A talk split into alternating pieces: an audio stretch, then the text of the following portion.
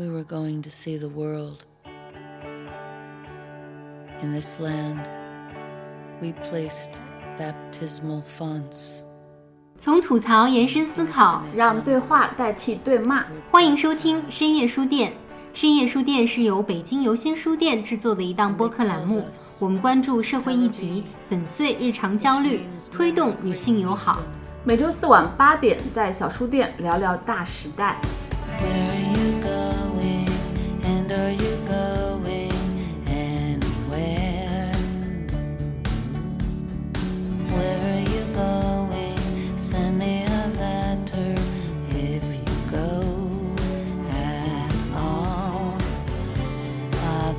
Salvation of souls, but wisdom we had not.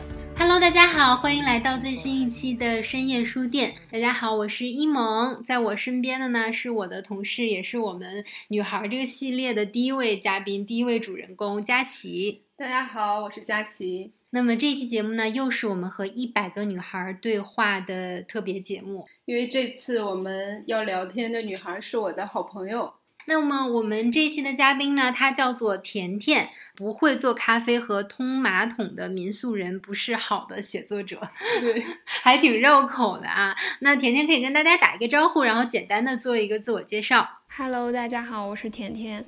因为我是从事民宿的，但是我觉得从根本上来说，我觉得我所有的不管是做咖啡也好，接待客人也好，或者是通马桶、做一些搬砖的活儿也好，所有的这些人生体验都是我想就是写到我的文字里的东西。所以它的最后一个词是写作者，因为我觉得这是我给自己的一个定位。其实甜甜也一直在写自己的公众号啊，来记录她的工作和生活。我知道甜甜应该是从很小的时候，其实就比较喜欢大自然，然后不是那么那么的喜欢城市。包括你毕业之后的第一份工作，可不可以给我们讲一讲？毕业之后其实没有真正的去工作。因为找不到自己想要的东西，所以我没有直接投入到一个工作或者去找一个事情来做。其实我的同学都去工作了，或者回家去考单位啊什么的，也找不到同伴，然后就自己去毕业旅行。然后从昆明开始搭车一直到拉萨，其实路上是有很多差不多同龄的人也在做一样的事情。就暑期的时候，特别多人在搭车。我在路上就会去跟一些其他的朋友一块搭车，在跟一些司机沟通的时候，其实我的性格就会比较收着，因为我不知道怎么跟别人去聊天，我也不知道他们需要什么。搭上了这个车，我其实是应该可能给他提供一些情绪价值，比如他从昆明一直开到大理，其中有五个小时，他可能一个人开车是很累的。对他来说，搭一个人上车或者搭两个人上车，可能就是在这个过程中，大家可以聊聊天，可以把这五个小时很愉快的过去。但是我一开始的时候我是做不到的，就我也不知道应该怎么去跟别人聊天。他们的那些沟通，比如说问一下你是哪里的，我是哪里的，然后那个地方怎么样，你来这个地方有没有做攻略，接下来准备去哪里，可能就是这样一些很平常的话题，但是我都不会聊。那如果对方先开启一段对话或话题的话，你会接着往下聊一些吗？还是就终结了话题？就是答完之后，可能不会再问别人，然后可能别人就觉得我很难接着你的话再继续说下去了。你回答完这个话题就好像结束了。对，但是我是后来慢慢的就是学会这些，包括后来我们在路上，如果中途停车的话，我们会请司机吃个饭，或者是在路上会去买一些零食，在车上来分享。还有一些口香糖这种，因为他一边开车一边嚼口香糖，其实就可以做到。吃别的可能做不到，但是这个是可以的。虽然它很简单，但是我好像是这样子才学会的。一个月的旅行结束之后呢，我一开始是回到城市的，就回家了，然后觉得应该去找一份工作了，但是我还是就很迷茫，我不知道自己想要什么，也不知道自己需要什么。我觉得我也不想赚很多钱，就是人生处于一个非常没有目标的一个状态。这个时候，我在豆瓣上看到有个姐姐，她招募义工在大理。因为我在途经大理的时候骑自行车环洱海，我当时看到有一个画面吧，就是阳光很热烈，然后远处有山，近处是田野，光束照到山脚下的村落。我觉得那个时候很像我童年生活过的地方，但我没有在那生活过，但是我觉得它很像。后来我看到招募义工的时候，我就心动了，我想着反正我不知道要做什么，但这个地方让我心动，所以我就想去，所以我就去了那个地方。如果你的同龄人都去上班，但你选择去大理，你不会觉得很焦虑吗？因为我之前失业了半年吧，当我看到我周围的人都在上班，即使他们肯定是很累，但是那种焦虑真的让我那半年我没有刷过朋友圈。就你会有这种压力吗？我刚开始的时候其实没有，就是因为我觉得我需要找到一个自己真正想做的事情之后，我才能够去做。我不能很盲目的去投入一个工作。就是我后面去深圳也工作了嘛，就其实也证实了我的想法。我觉得我盲目的投入一份工作对我来说一点也不好。做义工的时候，我其实是想着说，我可以在这么几个月的时间。做好自己，并且想清楚自己接下来要做什么，想给自己一段这样子放空的时间。所以那一段时间就是在做义工的时候，我的状态是特别好的，我的心情特别好。我觉得可能是我生活到现在，我现在想起来最开心的一段日子，可能也就是在那一段时间。刚开始决定要去的时候，我身上已经没有钱了，因为我从毕业之前就开始实习，开始赚钱的时候，我就没有再问家里要过一分钱，所以我后面毕业旅行或者是去哪儿都是我自己花钱嘛，就买了车票，刚刚好到大理。就没有更多了。然后我在转车的过程中，我还坐过站了，所以我下一趟车的车票就废了，不知道怎么办。然后我就联系了招募义工的那个姐姐，我跟她说了这个情况，然后她马上就帮我买了下一趟的车票。到了那个地方之后，其实做义工的活还比较简单的，就是早上可能帮忙接待做早餐，下午是休息，晚上帮忙守夜给客人提供一些简单的帮助嘛。下午的这个时间段，我就没有真正的说去躺着或者去休息。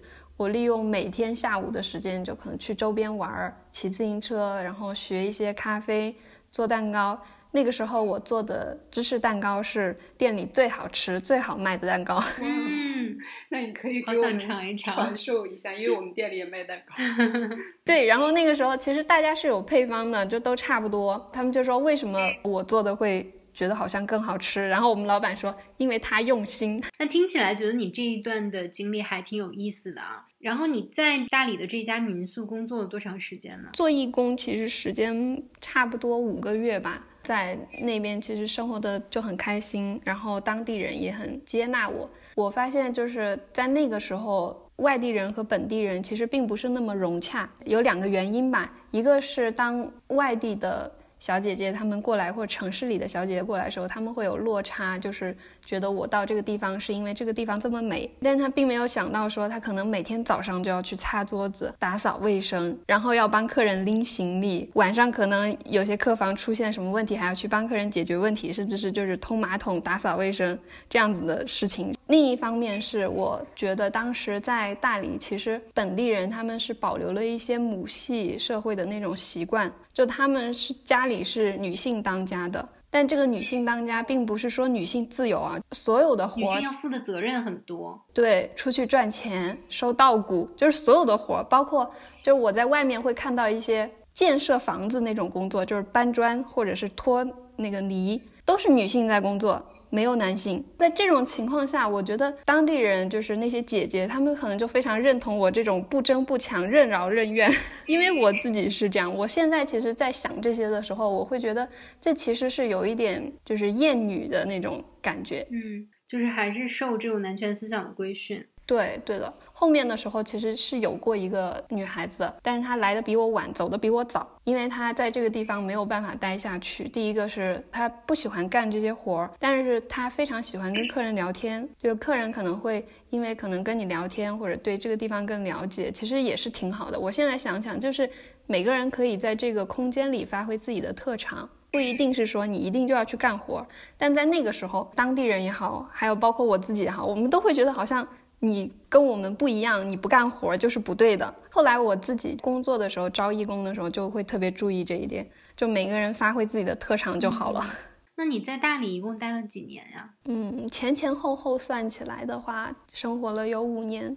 结束义工的时候，其实我当时就觉得我的放空的时间到了。就像我妈妈会问我：“你在这边玩够了吗？玩够了就要去正经的开始生活，开始工作了。”我自己也是这样认为的，就觉得我的义工结束了，我就应该去想清楚，去找一份工作，开始真正的生活了。好像我之前没有生活一样，所以我就离开了大理之后，我就去深圳。待了差不多一年，在深圳找了一个工作，但是我觉得那段时间的状态一点也不好。我觉得在城市里，就我其实不焦虑，就我看到别人很匆忙那种状态，可能有些人会觉得大家都这么忙碌，只有我不忙碌，好像我很焦虑，但我好像一点也不焦虑。我的状态就是为什么大家要这么匆匆忙忙的做这些事情？对，然后我就觉得我在这个地方非常的麻木，我就是跟随大流在做这些事情，我的心里并不想做，但是我因为大家都做，所以我不得不跟上去。最后的时候就。想走的那段时间的时候就很犹豫，也没有想清楚，但是快要走了。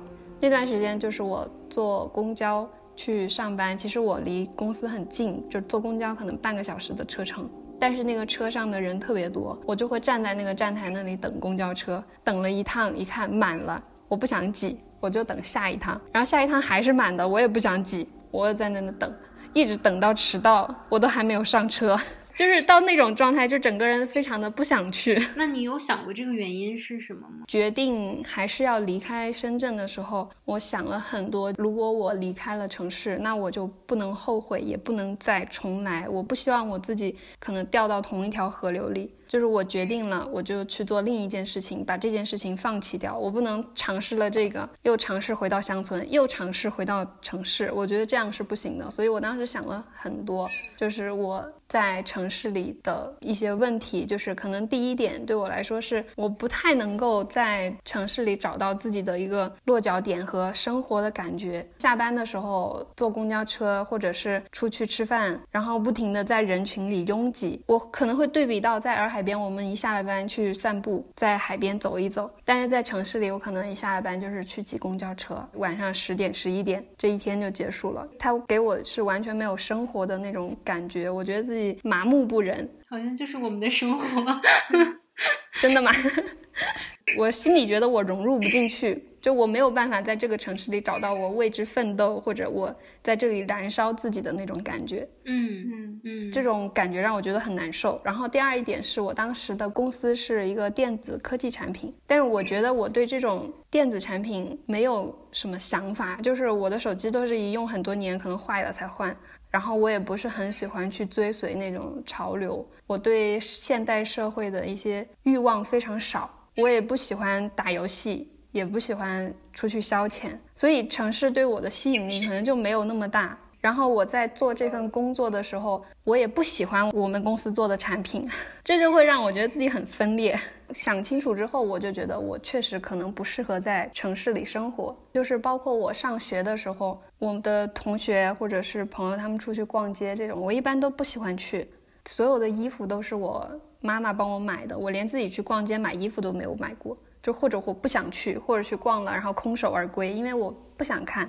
我会觉得可能也是有一点厌女的那种感觉，就是我不喜欢体现那种特别柔弱、特别需要、特别爱美的那种感觉。包括我当时有一些同学，其实他们就不会像我这么独立，总是会说我需要去哪的话要跟我的父母沟通一下。但我不是的，我就是要去哪我就说我我去或者我不去，但我不会说我去跟我父母申请一下。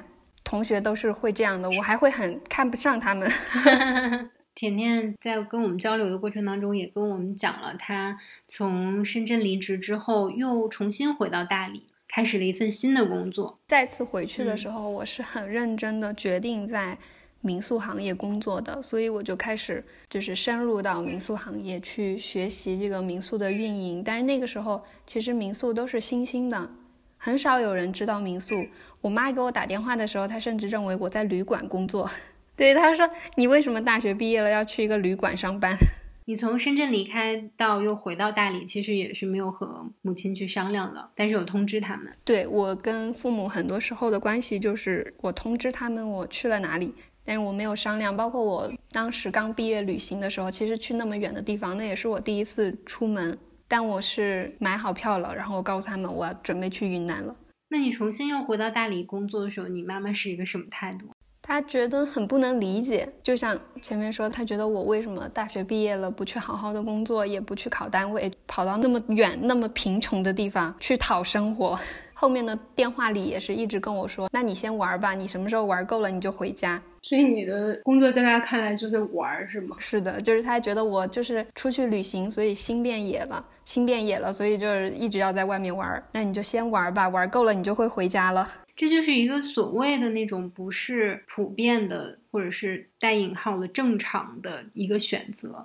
所以可能你妈妈就觉得你是去玩儿，但没想到你后来回到大理一玩又玩了四五年。对你特别用心做的事情，但是你身边的人觉得你是在 浪费时间，是一件不是很舒服的事情，尤其还是你的父母。嗯，是的。我我想问一下，如果是你们在这样一个选择里面，你们会被父母的声音带走吗？还是会坚持自己的声音？我的话，我肯定不会，因为我也是我成年之后，大学毕业之后，所有。事业上的选择，生活上的选择都是我自己做的。我有时候也是可能离开一份工作的时候，离职之后才会给我爸妈打电话，就是也是通知他们，不会跟他们商量。包括我到哪个城市工作呀、生活呀、出国呀，所有决定都是我自己做的。但是我有比较长一段时间在经济上还是需要他们的 支持的。可是我父母也还是比较开通的父母，他们也会。反对，比如说我要出国啊，或者什么，他们也会觉得哦，女孩子是不是在国内做一个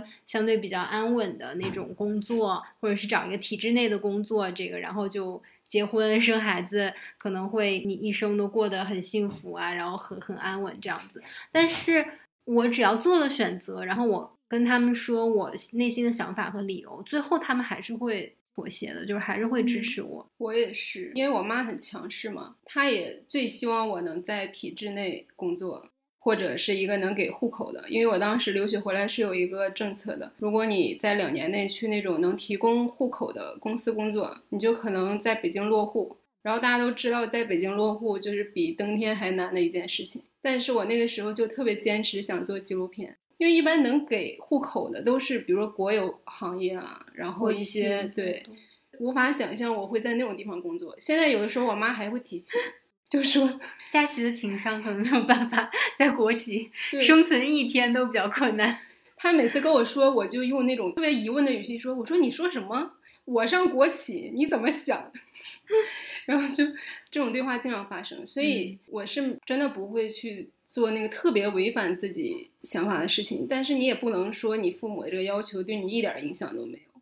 就是我发现我能满足他的想法的时候，我内心是有一点小期待的，然后我又会很憎恶这种期待。嗯，我自己也是，我从十八岁上大学就离开老家。然后我自己从来不后悔做任何一个选择，包括工作上的啊，包括情感上、生活上的任何一个选择。但我有的时候，比如过年回家啊，和家里的同学聚会的时候，看到他们在老家的那种生活，感觉好像哎也挺安稳的，然后也挺快乐的啊。好多人可能当了公务员，或者是自己做一些生意，你总会觉得，因为你的家原来在那，你原生家庭在那里，所以好像。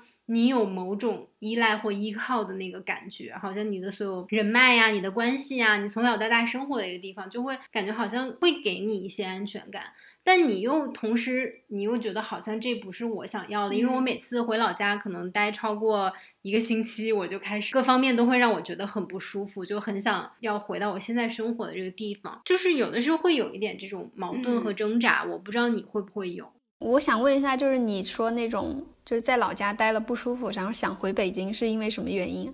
你原来的一些同学呀，一些朋友啊，然后他们的对很多事情的看法，他们的认知，然后包括他们所关心的。喜欢的一些事情好像都和你不太一样了。比如说你在北京的时候，我我并不是说在北京生活有优越感啊，我只是说可能比如说你在这种一线城市生活，你相对来讲你的精神生活和你的娱乐生活会更丰富一些。但是作为我们家虽然也是省会城市，但是应该算二线跟三线之间。游离的这么一个城市，你会觉得好像物质生活也还 OK，但是你就觉得精神生活这一块还是会相对来讲差一些的。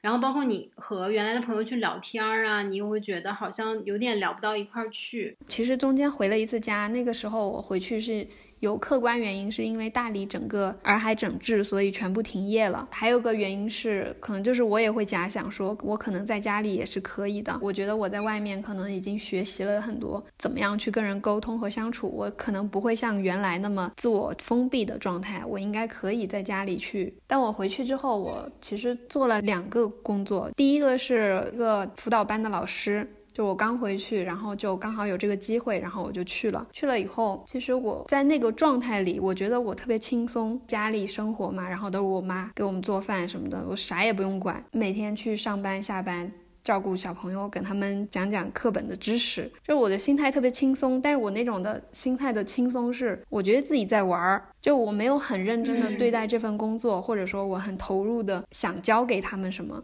像是在。玩游戏一样的在过这种生活，那反而你妈觉得你应该做的事情，对你来说是浪费生命。但是你认真做的事情，你妈觉得你在浪费生命。对，就是她觉得我就应该做这个，然后就一边考编什么的，因为我本来就有教师资格证，她就觉得我应该做这个，然后再去考个编制，我的人生就圆满了。然后再找个人嫁了。对 对，女孩的传统生长模式。对对的，但是我就觉得我很受不了这种。状态，我其实内心里一直特别想找到一个东西，让我能够燃烧自己的那种感觉。这可能就是为什么上大学的时候就去追星，就是当时追星的时候那种感受也是一样，就是我特别热爱这个东西，我去付出了很多的精力去看他们的一些视频也好，去追他们的脚步也好。然后一方面是这个乐团本身就比较积极向上，就它带给我很多生命的。能量就是让我觉得我的人生可以更燃烧一些，而不是这么平静。另一方面，也是我在追的这个过程里面，我在燃烧自己，我在用自己的生命去做一些我认为有意义的事情。但是我在后面做这种工作，老师啊，或者是单位的工作的时候，我就觉得自己很浪费生命。我觉得我的生命在这些事情里面好像没有意义。就换一个谁也都能做，或者说并没有什么回应那种感觉，不是我自己想做的事情。后面第二个工作呢，就是我的一个亲戚给我介绍的，其实就是一在单位里上班，就是我亲戚和我家里人都觉得特别好，刚好有这个空缺，然后你就去试一下吧，也是编外的，但是你可以先试一下。我一开始是觉得我可以去的，反正我现在闲着也是闲着，我可以去试试。但是我妈一跟我说，我就说我不去了。对我也是这样。我妈一跟我说这个挺好的呀，然后以后又可以好嫁人了，就是这种。她一说我就觉得啊，我我不想去了。但是我自己冷静下来想着，我是想去的，只是因为我妈说了我才不去，这样也不对，所以我还是去了。但是去了以后，我就发现生活可能都是就是我的同学和我的同龄人他们在过的那种生活，去上班打个卡，然后做一些简单的工作，然后在那儿喝喝茶聊聊天，回家吃个午饭休息，下午再过来摸一下鱼。然后就下班了，晚上就可以约出去喝奶茶，出去逛街，那样子的一个生活，我觉得我过不来，很痛苦。不只是平静，就是我会觉得自己很痛苦。就是那个时候，我意识到，我也会羡慕他们的这种生活，就是很稳定，在家里也什么都有，也结了婚，生了小孩，就是他整个的状态也挺好的。但是我发现，我真的过不来那种生活，并不是那种生活不好，而是它不适合我。我觉得你是不是对人比较有疏离感，所以你会更喜欢乡野的生活？嗯，是的，就是我说我一开始不怎么会跟别人交流或者是沟通，这样就是因为我我没有办法跟别人走进一种很亲密的关系，包括我的好朋友也好，可能上学的时候，好朋友就是一起上厕所，一起放学，一起上学。但是后面到高中的时候，可能有些同学就开始谈恋爱嘛，或者是产生一些情感问题的时候，他们都不会来跟我说，就我所有的朋友都不会跟我说他们的感情问题，因为他们觉得我理解不了，我就是 好像一个没有感情的机器人。我整个人的状态，包括我那个时候在家的时候，我父母也是说，我觉得好像一个老人家，就对什么都没有兴趣，做什么事情都很慢，走路也很慢。没有任何年轻人的那种朝气蓬勃，就我自己形容我自己整个人的状态是那种半开机状态。就你喊我，我会应你，但是我没有开机。那你后来又待了多久之后，决定还是要回到大理？嗯，大概半年多，后来我就回大理了。又在大理待了几年的时间是吗？待了两年吧。然后那两年其实对我的成长也特别大，因为我在前面的那些波折经历完了之后，我认识到这个生活是我确定想要的，是我能够过的，是我能够在自己的能力范围内能够做的事情。所以在那个两年里面，我用了很多的力气在自己的工作上，就是真的把大理从闭市变成了一个入市的感觉，是吗？是的，我去大理确实一开始是想避世的，包括我做义工那段时间，它是一个避世的那种感觉，就是逃离那种城市。但是在后来的再回去大理的这个过程，其实我是去入世的，就是去工作、去生活。然后在那两年里面，除了去服务别人或者去带一些客人以外，还有一些宣传啊、接待啊、文件，还有周边的邻里关系、各种政府部门打交道，还有就是。维修啊什么的，我觉得民宿这个工作就是它的多面性，让我能够快速的用最快捷和最简单的方式接触到这个世界，接触到各种不同的人，接触到各种不同的事情。就是我中间也有被客人骂哭过，是因为什么事情把你骂哭了呢？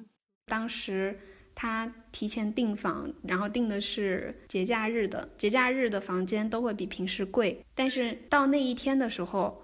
发现还有那么一两间空房没有卖出去，当时我就跟前台一个姑娘说，这两间房如果有客人问的话，你就按原来的价格先把它卖掉好了。我觉得这是大家都能理解吧，就是已经到当天了，因为价格肯定是浮动的嘛。对，这个价格是浮动的，但是呢，也照顾到客人的感受，让他是私下说，比如你带客人看房，他确实想定，那你告诉他这个价格，但是不要在前台报。我跟店里所有人都说了，但是那个客人是有这个新来的姑娘接待的，然后他直接在前台报的价格，报完之后，旁边有一个客人就特别生气，他当时特别不能理解，说你们价格为什么是浮动的？为什么我订的那么早还比他订的贵？他就在前台，一个男性在前台不停的骂我们的前台的姑娘，然后我出去，他要不停的骂我。其实我是很想跟他讲道理的，就是说你先冷静一下，我给他倒水。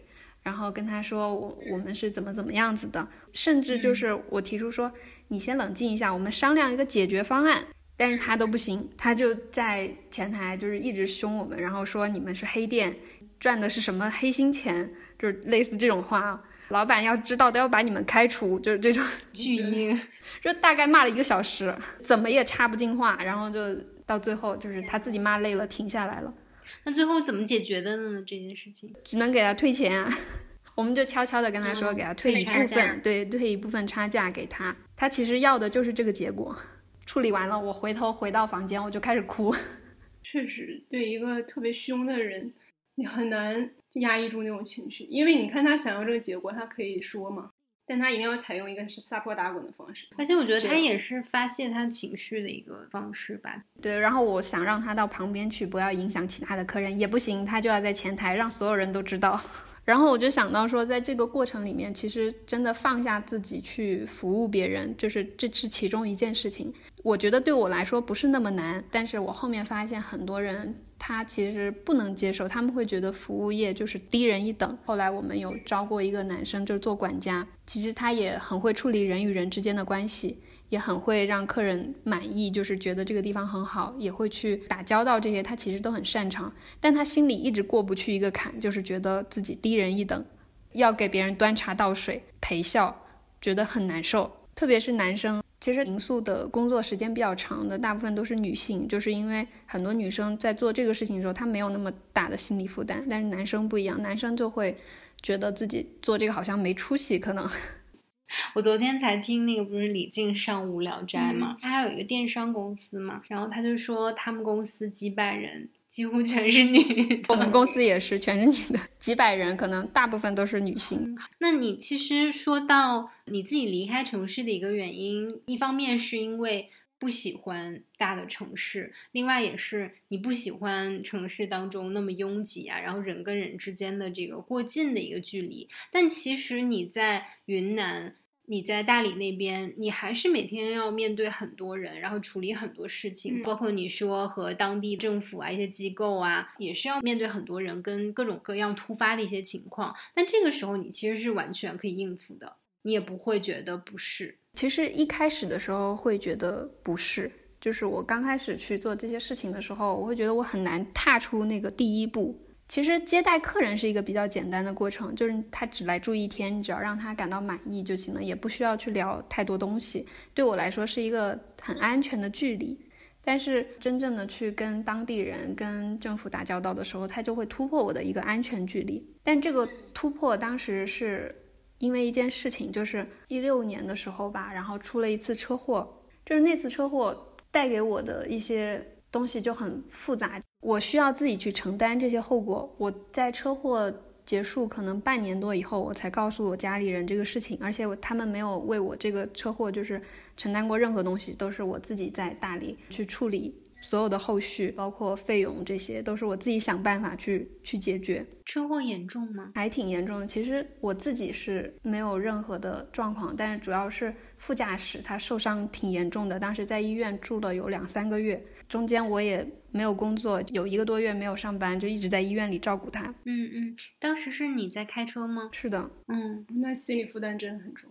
对呀，就是心理负担也很大，加上还要处理其他的问题。那个女孩自己是本地人，所以她所有的亲戚、父母能做一大桌的跑到医院里来。哇，这个心理压力真的无法想象有多大。当时那段时间觉得自己特别的。痛苦就是我觉得这件事情我没有办法解决，但是我又不得不去解决它。可能在这个过程就后面，包括去跟呃交警啊打交道呀，跟另外那个司机去沟通啊什么的，还有就是他家里人，还有包括他自己，就是那个女孩她自己受伤了以后的各种情绪，而且她伤的地方是脸，就是后面脸上也有留下一些疤痕，但是在那个时候。把整个脑袋都包住了，他都觉得他自己毁容了。这个整个过程里面，那好几个月，我就一直在去做这种周旋、控制、判断、揣测，还有就是面对人性的善恶。其实善恶真的就是同一面，有时候就是那个女孩，我跟她关系特别好，所以她坐在我的副驾驶。她原来坐后排，发生车祸的当天，她原来是坐在后排，但是她说啊，我想跟甜甜坐在一起，所以她就坐到前排来了。我们之前的关系就特别好。然后发生这个事情之后，她其实也一点也不想怪我，但是同时发生的这种情况，而且她年纪比较小，他也很难不怨恨我，让他遭遇这样子的事情。所以这件事情其实也给你很大的触动。之前我觉得自己很空虚，就是我也不知道自己要做什么，好像也没有什么责任，或者是没有什么信念之类的，这都没有。我觉得自己非常空虚。后来发生这个事情的时候，我甚至在想，是不是？因为我觉得自己很无聊，所以老天给了我这个任务，就是重新去看待我自己，然后包括去学习解决这些问题，去面对这些复杂的东西。在这个过程里面，我不得不踏出那一步。可能在后来的处理一些其他的问题的时候，自己接了一个小民宿嘛，然后在那个民宿里面呢，我们在装修的时候也有遇到一些土地问题。土地问题是以前遗留下来的。但它已经到现在，就是会影响到我们的运营嘛。嗯，其实跟周围的邻里关系就特别不好，吵架，直接在工地上吵架。就我以前不能想象我自己会去面对或者处理这种复杂的情况，可能经过车祸那件事情之后，我发现自己好像可以，突然觉得其实自己有能力处理很多事情。是的，就是我觉得虽然这件事情对我的打击很大，但是我事后再想起来，我会觉得它是。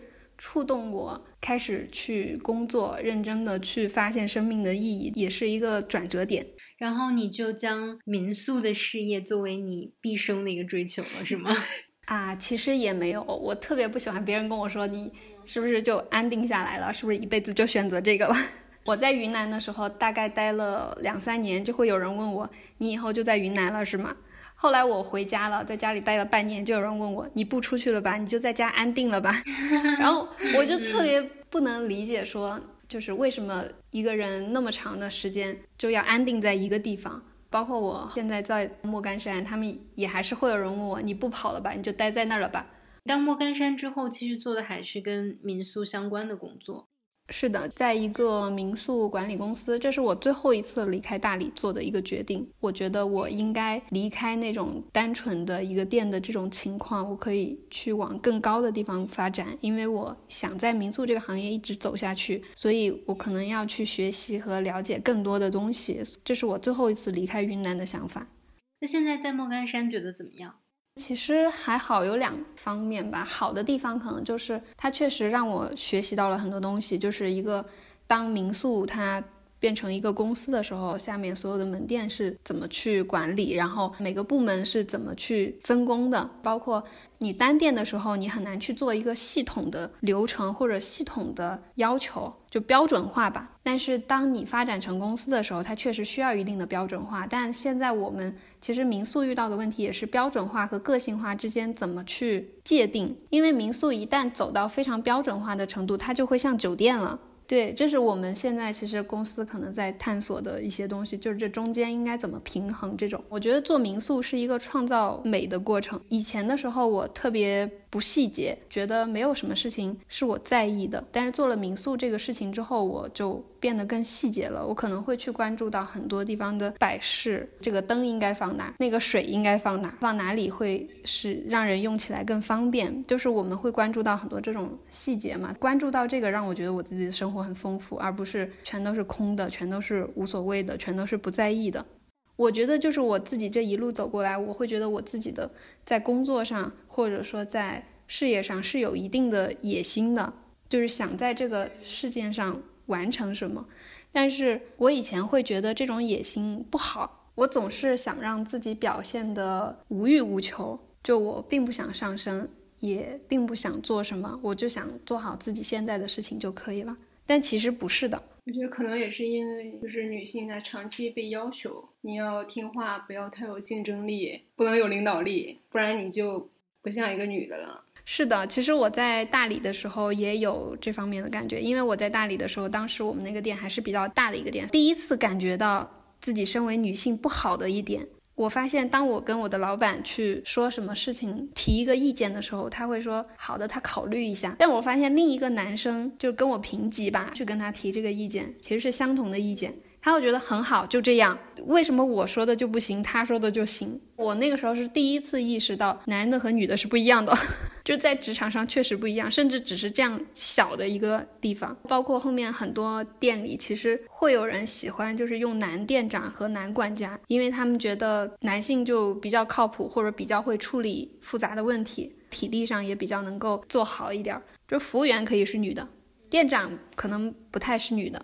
就可以服务别人，但不能领导别人。后来其实我自己管一个店的时候，其他一个民宿的老板，然后跟我沟通的时候，我就跟他说：“我说我觉得店长就应该是女性，可以。我建议你招一个女店长，招一个男管家辅助他就可以了。”嗯，这个想法不错。对我招的一些女生的管家也好，做预定也好，他们做任何工作，情绪也比较稳定。你跟他说什么，他也能够很理性的去接受。但是男性就会有各种各样的问题需要照顾他，比如说他觉得自己做服务业低人一等，或者是他觉得什么事情影响到他的情绪了。所以我觉得这也是我离开大理的其中一个原因，就是我觉得做店长已经是到一个顶了，而且你再去做更多的事情，其实并不是那么好做。就是很多人喜欢男性，就是包括管理多个店这种。能听到你还是能接受现在和人的这种互动或者处理事情，但我感觉你这人一直给我感觉还是比较疏离的，就是你的内核还是比较疏离的。你那么喜欢大自然。就而且你喜欢一个人去，我记得我之前我自己去过一次冰岛，然后那次对我来说就是很大的挑战。但是冰岛它好处是它是一个旅游国家嘛，它的各种设施都非常的完善，可以基本保证你不会出现任何的问题。在那种时候，我在看你的朋友圈。我就发现你自己一个人走在那种旷野里，和我走在那种旷野里，好像不是一个旷野。我一直到现在，虽然工作上是往人与人之间的沟通里面去走的，但是我自己的时候，我还是比较喜欢一个人出去玩，或者一个人独处。包括我之前就是去搭车旅行，很享受那种一个人的状态。就是空旷会给你安全感，是吗？是的，就是我觉得那种空旷的地方让我觉得不需要跟人接触，然后也没有任何的情绪，可能大自然就很客观。我在那种客观的环境里觉得特别的舒适和安全，没有人评价你，也没有一个体系框住。是的，出去搭车这件事情，很多人不能理解，包括到现在，其实我不太跟别人提起这件事情，是因为。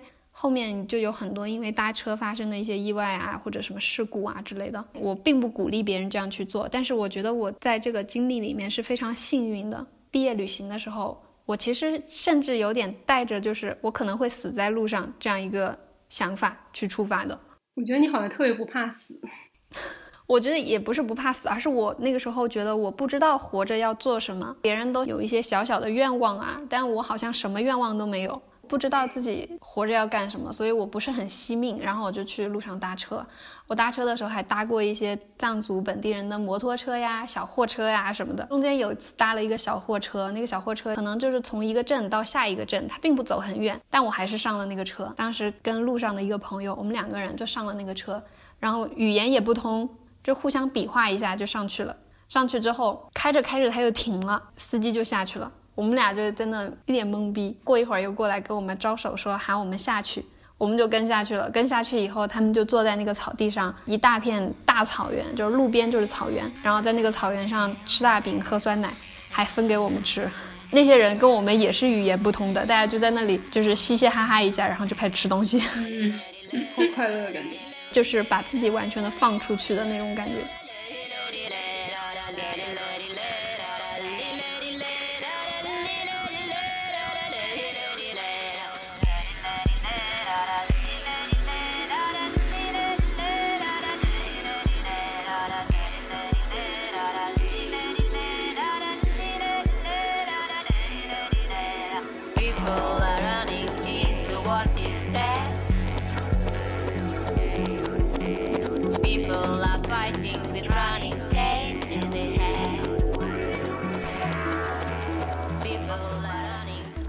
我还去一个地方的时候，在路上旁边是田野，然后有个老奶奶从里面出来，她手上带了很多的东西，就刚干完农活。我说帮她拿一下，因为她拿不完。她跟我也语言不通，然后她就跟我比划或者说什么，我也听不懂，我就朝她笑一笑，说不用谢什么的。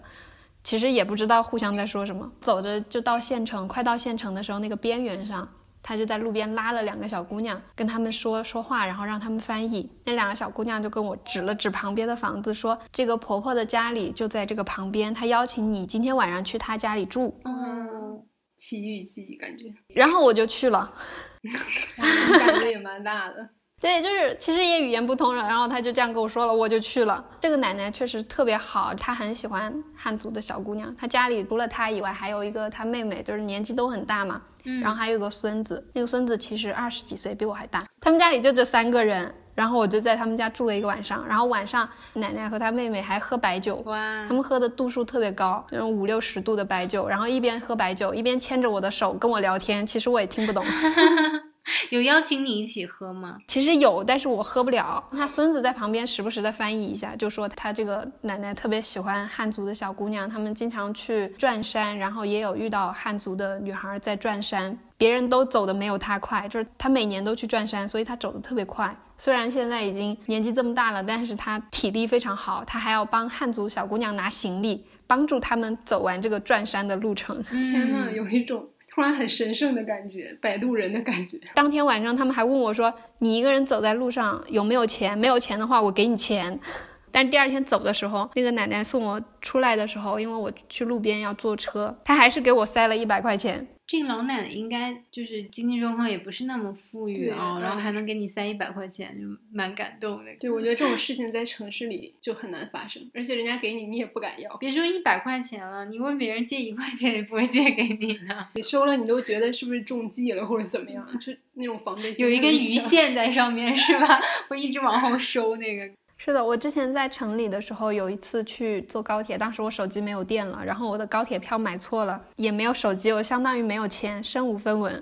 然后当时很想找一个人借一个手机，我给朋友打个电话，或者给我家里打个电话，帮我买个票，或者给我充一下。啊，我是没有话费了，所以想让他们帮我充一下话费，不然我手机用不了。我借了一个小时，没有任何一个人愿意借给我手机。最后是一个一个农民工把他的手机借给了我，打了个电话。对，我觉得城市里的淡漠真的是会传染。我我还在摩洛哥有一次是。当时我也是一个人在那儿，然后我想拍照，我拿了一个单反的相机，没有人帮我拍。旁边有两个当地的女孩，我就让他们帮我拍照。然后我就看着他们拿着我的相机越走越远，越走越远，我就很害怕。然后他们一边往后退，我就往前跟。然后他们就给我示意打手势，让我站在原地。但是我看他们拿着我的相机渐行渐远，我就很担心。后来我发现是我在他们就当地最大的一个清真寺，然后他们其实是想把整个的。那个建筑拍下来，所以他们想嗯走稍微远一点帮我拍一下来。但我当时就觉得他们可能要拿着我的相机跑了。对，所以城市的淡漠就是会传染，可能本来不是那样的，但你一到了这个地方，你就不自觉的要要武装起来。而且你的警惕心啊，你的戒备心就会嗯增强。对，但我我就特别傻，我在城里就是被人骗过两次，人家都找我借钱，我都借给他了。哦，你被传染的速度还是很慢的。我记得你之前写过一篇文章，就是说你一个人走在一个深山老林里，但是你热泪盈眶，因为你觉得前所未有的安全，就这个感觉还是很神奇的。因为我们在那种地方只是觉得好害怕，那么黑，没有人，我出事儿了怎么办？我觉得可能我们都是在城市里这种拥挤的生活生活惯了，你反而到了一个很空旷的地方，你会产生很大的嗯恐惧，你会觉得你远离人群是让你觉得很没有安全感和恐惧的一件事儿。但是可能对于甜甜来讲，恰恰相反，对，恰恰相反，你可以讲讲你这个时候的那种感受。我确实可能天生就不是那么喜欢去跟人打交道。我觉得大自然给我的那种安全感特别充实，这也是我一直到现在都特别喜欢去大自然里。就是我一旦遇到什么事情，我觉得暂时我解决不了，或者是它让我产生很大的困扰，我就会愿意去徒步、去爬雪山，很远的地方去草原或者什么的。就是我觉得那种地方让我平静下来。嗯，我觉得大自然跟女性其实是有一些共同点，所以特别容易在大自然里边感到那种抚慰，即使它是那种无言的，但你就感觉千言万语 也不用说。我第一次看你那篇文章的时候，我觉得特别有画面感，就是想象你走在那个地方，可能周围很黑，什么也看不见，但是天上有一个月亮，我就觉得那个月亮就是我，也可能是这个世界上其他人。就是与你同行，但是跟你永远保持距离，就可能这个才是你最舒适的状态。但只有大自然能给你这种状态。是的，就是我是一个特别喜欢观察这个世界的人，就是我一直觉得我是一个观察者，而不是一个参与者。这可能也是为什么我没有办法去深入的跟别人去产生一些情感链接。就我在旁边看那种热闹就可以了，如果没有，我也好像挺需要的。如果有，他最好就是离我有一点点距离，然后我能看到他他们是很热闹的，我觉得他们很幸福，我好像也觉得可以了，我也挺幸福的。就是隔岸观火，自己不想成为主角。包括你和你的家人和你的亲人也是这样的，是吗？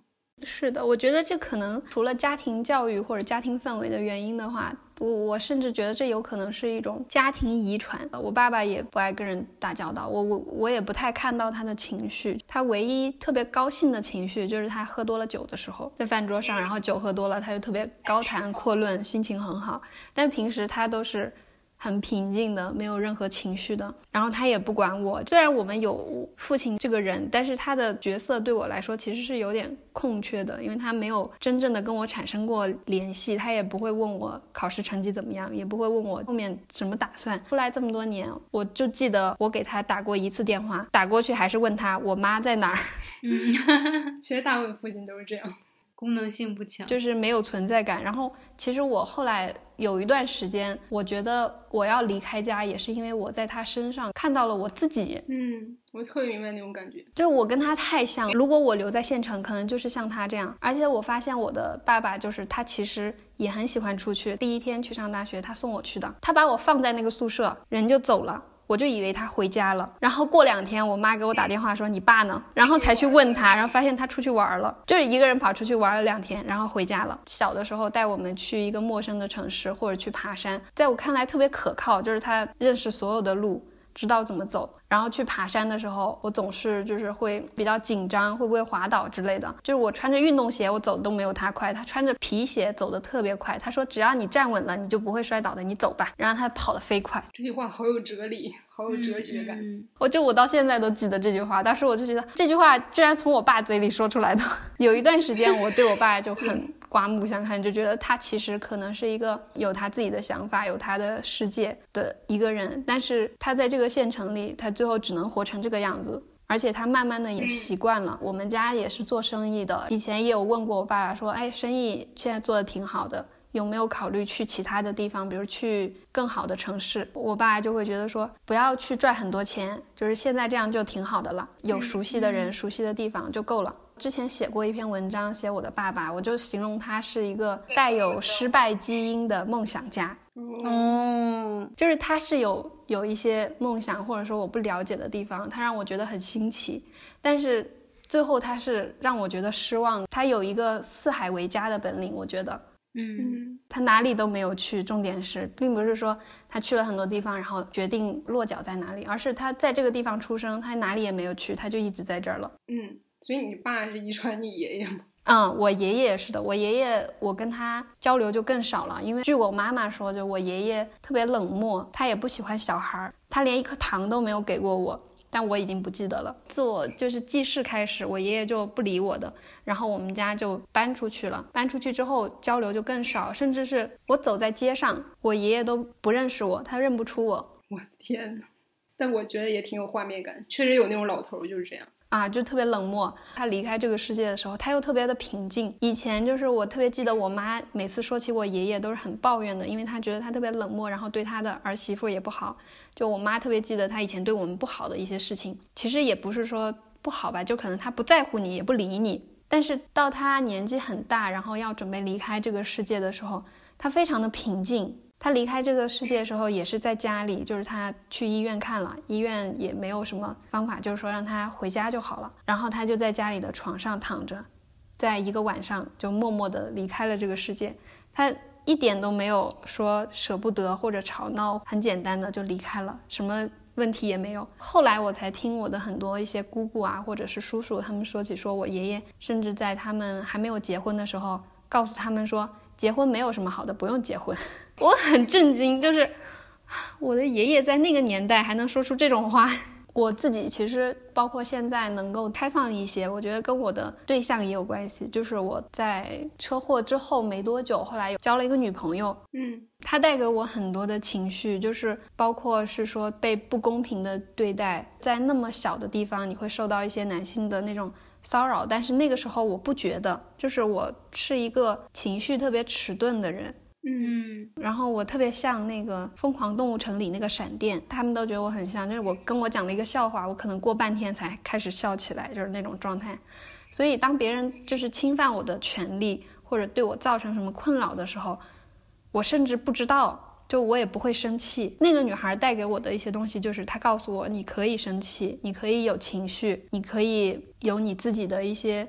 想法，而且是对的，你要坚持你自己。其实中间我们有很多次争吵，争吵其实我现在想来都是因为这个点，就是我总觉得这件事情没有侵犯我的权利，就好像我刚才举例说，我的女老板她对这个人是这样，对那个人是那样，在这种事情上，我好像很自然的就接受了，就是自然而然的，我没有任何情绪挣扎的，我就接受了。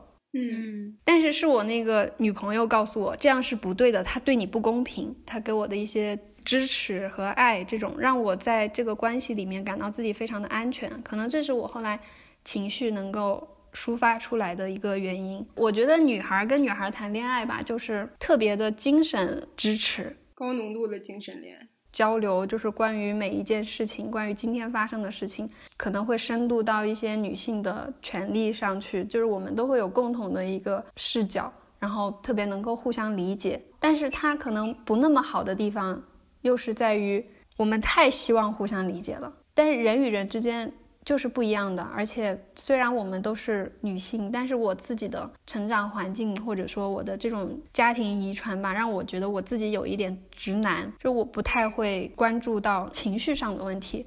就好像我自己不会表达情绪一样，所以我也不太会关注到他的情绪。当他在我面前可能表露出很真实的一面、很大的一个情绪的时候，我不知道怎么去面对他。但是他会觉得你应该要理解我，你应该要懂我的情绪，你应该要知道我这些情绪背后是什么东西。就是我们太希望互相理解了，但是确实又不能完全的互相理解。就像你跟一个男的谈恋爱，他如果对你的一个点完全不能理解的时候，你还会劝自己说：“哎，毕竟他是个男的，可能对吧？就有一些东西就 get 不到，你反而会有一点释怀。但当你们是一个女性共同体的时候，你就会极高的要求，就觉得那你都不懂我，这世界上还有谁能懂我？是的，后来我也问了一些朋友嘛，我身边其实大多数也是异性恋的朋友，然后他们就会觉得不太懂我们这样子的感情。他说这有什么好吵的？就是这有什么好争的，并不需要那么细。嗯，他们要求比较低。但是我们就在这个点上，可能某一个点上就是过不去。我觉得我们去谈一些换位思考，但是大家换位是换位了，但思考方式还是自己的。可能两个女生之间对这种精神的要求，还有爱的要求，可能都会更高一些，能够有一个更深层次的爱的那种感觉。你这个人就一直让我觉得很神奇，但其实我们一直不交流。我为什么这次想到你呢？就是感觉你一直是个很疏离的人，但是你又不是完全没有解救自己的方式。就比如你特别喜欢大自然，包括你后来的工作，还有你的女朋友，就这两种方式和大自然结合在一起，好像还是能迫使你去跟世界接触。你一直还是在成长吧。但你这成长过程中，依然还是保持着你内心最想要的那种疏离，所以我觉得这个状态是在年轻人当中不是很常见，对吧？因为大部分年轻人还是想在城市，而且喜欢热闹，而且容易焦虑。但是我觉得你好像都没有，就不焦虑是真的是挺难的。我觉得你还有一个很特别的地方是。你看起来经常说自己不在乎，或者说也有迷茫，但是我感觉你做的每个决定还是很果断的。就像你说的，你每一件事情都要想清楚再做，可能这个想的时间是比我们普通人类要多花一段时间的。就我们是急于融入这个社会节奏，生怕自己想的太多了，就觉得自己是必须要经历一些困难的。但是你好像真的会淡然一些。刚才说女性跟大自然有很多共同点。我觉得在你身上就能看到那种共同点，无言平静，但内心又波涛汹涌。我真的想的特别多，就是每一个决定，可能我做出来那是一瞬间，大家可能看我很果断，但我在想这个事情的时候，就可能时时刻刻都在想。我就是是个想的特别多的人。我最近还在想，我应该怎么让自己少想一点，因为我对物欲的那种要求不是特别高。现在这种快速发展的社会，我也不是很感兴趣。我就觉得一个人就是靠自己去解决自己内心的问题，所以我就会特别关注我自己。可能我就很想知道自己的每一个情绪是怎么样子的，然后自己想做的事情到底是什么，在哪一些事情上我会生气，在哪一些事情上是我可以宽容的。我觉得探索我自己对我来说非常重要。就是我去到再远的地方，去西藏也好，去新疆也好，或者去到其他国外的地方，我都是觉得我到那个地方，我是想了解我自己，嗯，而不是了解那个地方，对吧？很多就是碰壁的方式，或者是遇到各种各样人的方式，来了解我自己在什么事情上我会有什么样的应对方式，就是想一直去完成的一个功课，就是人生功课。嗯，了解自己这一点我其实也特别认同。我觉得读书也好，旅行也好，王家卫的电影里面有一句话嘛，《一代宗师》里面说武功的三个境界。然后我会觉得，其实读书和旅行都是见天地，然后见众生，最后是见自己。其实我觉得最后还是说你要了解到自己的这个内心世界。我觉得甜甜从毕业之后，他的每一步选择，当然。可能对于家庭、对于主流的这个社会价值观的一些妥协，但是最终他还是遵从了自己的内心。然后，包括你后来一直选择的事业，你也找到了能够让你觉得能够燃烧起来的一份工作，然后你也找到了很好的亲密的伴侣。所以我会觉得你还是一个其实真的是和自己和解了的一个人，逐渐在抓住自己。嗯，像我们在。大的城市里面生活，我相信很多人都会有想要逃离的时刻。包括我们之前看到很多公众号的那个文章啊，都会说什么啊，年薪百万的互联网圈的夫妇，然后离职之后到了一个什么乡野里开了一个民宿，或者什么建了一个房子，就是很多很多这种好像去浪漫化的想象。对对。对你其实看到之后，很多人我觉得都会觉得很向往吧，但是能够真正勇敢迈出那一步的人太少了。对，而且很多人迈出去之后，发现这个远方还是苟且。对，就像你说的，很多人从城市来到了大理去当义工，然后想要在民宿里面。工作，但是他想象的可能就是每天面对苍山洱海，然后每天欣赏美景。但是他没想到的是，他也要去刷马桶，他有时候也会被客人骂到哭。对，就是这些可能是他没有想过的。但是我觉得你在面对这些事情的时候，起码第一可能做了心理准备，第二还是很从容的。包括他说自己无所谓，但其实我们都能感受到他是有一点野心的。可能嗯以前被塑造成那样，你爸妈希望你怎么样，再加上你性子本身就孤僻或者说淡漠一点，你会告诉自己你是没有野心，你没有追求的。但其实你在这个工作也好，自然里也好，或者亲密关系里也好，还是在抓住自己真的需要的一些东西的。特别注重自己是不是真的需要这个，包括在每一次出去，就是坐车也好，坐飞机也好，我会不停的想，如果我在这一刻发生意外死了，我会不会后悔？我有什么事情还没有做？我一直很平静的去想这个问题，就是我觉得我是靠这种，就是想着自己怎么去死，然后就是努力的去活下来的人。嗯，嗯，就是向死而生，是吗？对，可能也是因为这样，你才会写文字，对吧？你说自己是一个写作者，看起来很平静、很想好了的感觉，但其实你写下的时候，内心是非常慌乱的。但正是这个文字写下来，好像是告诉自己我该这样。就是有一段时间我是不想再写了，因为我觉得写这些东西对我好像没有什么帮助。后来我发现，可能一方面它是让我自我确认，就是我写下来告诉我自己我是这样子的；另一方面是因为我的情绪不是那么容易发现，我觉得我寻找自己寻找的特别慢、特别难，它可能被我压抑住了，或者说藏在我的心里了。它像一个水、一个湖泊一样，当这个情绪越积越多，然后可能就是已经绷不住了，要决堤了，我就需要把它写下来，告诉我自己过去曾发生过这样一段事情，我才能把这个情绪或者说这些水给放出来。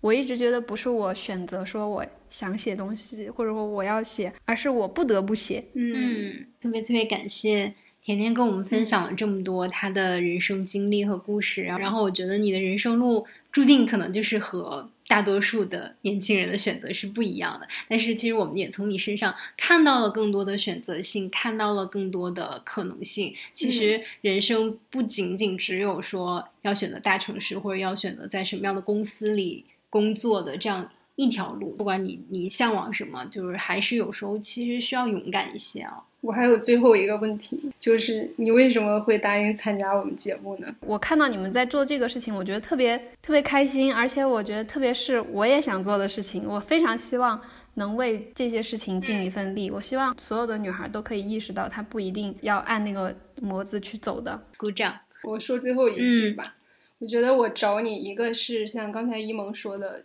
希望大家觉得不是只有一种生活方式，你可以去到更多地方。然后另一个原因就是，我是希望女性能更多的探索自己复杂的内核。可能你的故事没有那么跌宕起伏，包括我们很多周围的朋友都是，他不一定有那么剧烈的人生的突变。但是你是怎么反应每一件细小的事情？你自己有没有探索过你复杂的内核？我觉得是特别重要的事情。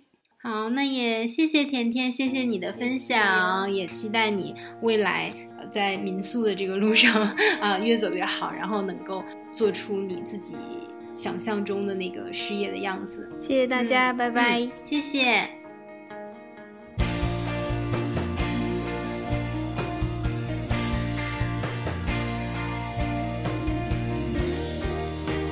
在各大播客平台搜索“深夜书店”，订阅我们的播客。在爱发电搜索“游心书店”，支持我们的创作。关注微博“游心书店”和公众号“每日游心”，及时获取我们的最新活动消息。Show Notes 在播客上线后次日更新，你可以看到本期提及的书籍、电影以及我们的联系方式。也欢迎大家来游心书店以书会友，我们的地址是北京东直门东外五十六号创新园区。深夜书店每周四晚八点。在小书店聊聊大时代。